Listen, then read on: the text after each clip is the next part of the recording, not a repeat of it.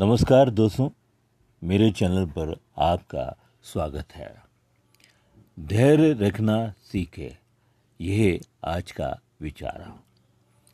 धैर्य रखना साहसी लोगों का लक्षण है। वास्तव में धैर्य का फल मीठा होता है। दरअसल जो लोग धैर्य रखते हैं, उनको चीज़ों के विश्लेषण करने का मौका मिल जाता है। एक बार की बात है, भगवान बुद्ध अपने शिष्यों के साथ किसी गाँव में उपदेश देने जा रहे थे। और गाँव जाने के मार्ग में उनको जगह जगह बहुत से गड्ढे मिले।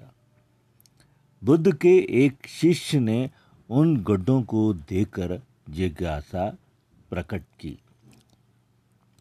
आखिर इस तरह गड्ढे खुदे होने का तात्पर्य क्या है? बुद्ध बोले, पानी की तलाश में किसी व्यक्ति ने इतने गड्ढे खोदे हैं। यदि वो धैर्यपूर्वक एक ही स्थान पर गड्ढा खुदता तो पानी अवश्य उसे मिल जाता। पर वो थोड़ी देर गड्ढा खुदता होगा और पानी न मिलने पर दूसरा गड्ढा खोदना शुरू कर देता होगा। व्यक्ति को परिश्रम करने के साथ धैर्य भी रखना चाहिए। इसी तरह क्रोध के क्षण में भी धैर्य का एक पल दुख के हज़ार पलों से बचे रहने में हमारी सहायता करता है।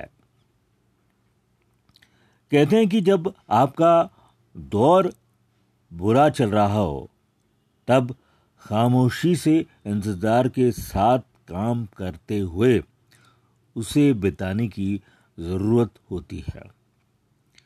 जो लोग उस वक्त तो गुजार देते हैं, वे उसके अनुभव से सीखते हुए बहुत बड़े बन जाते हैं। दूसरे शब्दों में कहे तो जो लोग मुश्किल हालातों में रहते हुए उसके सामने घुटने नहीं टेकते हैं, वे समय के साथ मज़बूत होते जाते हैं। लेकिन इस मजबूती तक पहुँचने के लिए पहले उनको धैर्य की परीक्षा को पास करना होता है। किस्मत एक दिन बदलती ज़रूर है हाँ और जब बदलती है तो सब कुछ पलट देती है। इसलिए अपने अच्छे दिनों में अहंकार न करें और बुरे दिनों में धैर्य का दामन कभी ना छोड़े। तो आपको ये कहानी कैसे लगी?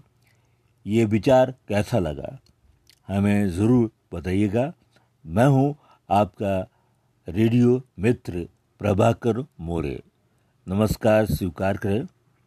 और शुक्रिया आपने मेरे इस ऑडियो को सुना।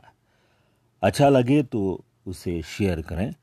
और कुछ लिखना चाहे तो आप लिखते से मेरे कमेंट्स में। धन्यवाद। शुक्रिया।